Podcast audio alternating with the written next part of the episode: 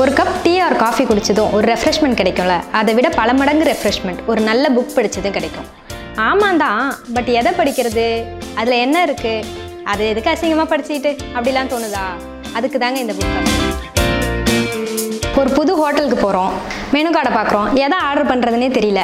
அப்போ நம்ம வெயிட்டர் அண்ணன் நம்மளை கிராஸ் பண்ணுவார், கையில் ஒரு புது ஐட்டத்தோடு அப்படியே ஆவி பறக்க வாசனை நம்மளை சுண்டி இழுக்கும். உடனே நம்ம நினைப்போம், இதுலேயே ஒன்று ஆர்டர் பண்ணுவேமே அப்படின்னு.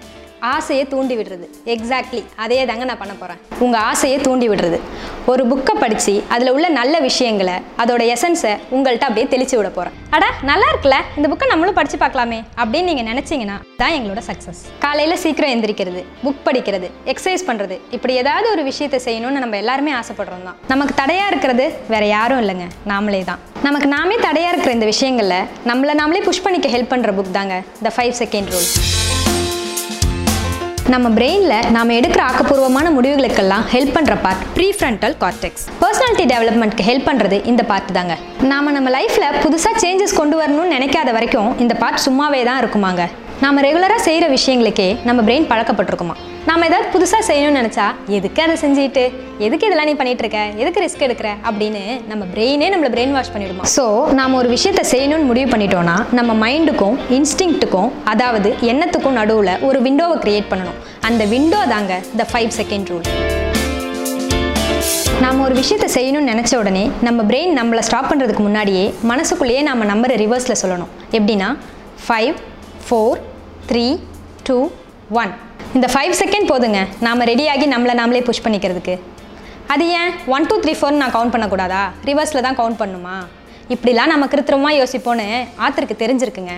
அவர் என்ன சொன்னார்னா, ஒன் டூ த்ரீ ஃபோர்னு கவுண்ட் பண்ணால் சிக்ஸ் செவன் எயிட்னு ஹண்ட்ரட் வரைக்கும் நீங்கள் பாட்டுக்கு போயிட்டே இருப்பீங்க, ஸோ இது ஒர்க் அவுட் ஆகாதுன்றாரு. அது எப்படி நம்பரை ரிவர்ஸில் சொன்னால் எல்லாம் சரியாயிடுமா அப்படின்னு உங்களுக்கு தோணுதா? அப்போ உடனே இந்த புக்கை வாங்கி படித்து பாருங்கள். இந்த புக்கில் யார் யாரெல்லாம் இந்த ரூலை யூஸ் பண்ணியிருக்காங்க, அவங்க லைஃப்பில் என்னெல்லாம் சேஞ்சஸ் வந்திருக்குன்னு அவங்களே சோஷியல் நெட்வொர்க்கில் போஸ்ட் பண்ண இமேஜஸை கொடுத்துருக்காங்க. ஒரு விஷயத்தை நம்ம செய்யணும்னு நினச்சா அதுக்கான சின்ன எஃபர்ட்டை நம்ம போட்டால் போதுங்க, அது நம்ம லைஃப்பில் மிகப்பெரிய இம்பேக்டை கொடுக்கும். சிம்பிள் தாங்க, டு பிகின் பிகின். இந்த புக்கில் இது மட்டும் இல்லாமல் நம்ம லைஃப்பை சேஞ்ச் பண்ணக்கூடிய, நம்மளை மோட்டிவேட் பண்ணக்கூடிய நிறைய விஷயங்கள் இருக்குங்க. தைரியம், த பவர் ஆஃப் கரேஜ். நம்ம தைரியமாக இருக்கிறது மூலமாக நம்மளோட மைண்ட், பிஹேவியர், லைஃப் ஸ்டைல் இப்படி எல்லாத்தையுமே மாற்ற முடியுங்க.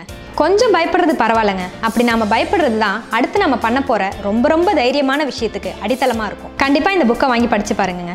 ஒவ்வொரு செக்ஷன் படித்து முடிக்கும் போதும் நம்ம லைஃப்பில் ஏதாவது சாதிக்கணுங்கிற ஒரு எனர்ஜி வருங்க. ட்ரை பண்ணி பாருங்களேன். நீங்கள் படிக்கணும்னு நினைக்கிற, தெரிஞ்சுக்கணும்னு ஆசைப்படுற புக்கை கமெண்ட்டில் சொல்லுங்கள். நெக்ஸ்ட் வீடியோவில் இன்னும் அதை பற்றி டீட்டெயிலாக பார்ப்போம். இந்த வீடியோ உங்களுக்கு பிடிச்சிருந்துச்சுன்னா, யூஸ்ஃபுல்லாக இருந்துச்சுன்னு நினச்சிங்கன்னா ஷேர் பண்ணுங்கள். நெக்ஸ்ட் வீடியோவில் இன்னும் நிறைய யூஸ்ஃபுல்லான விஷயங்களை பற்றி பார்ப்போம். தேங்க்யூ, பை பாய்.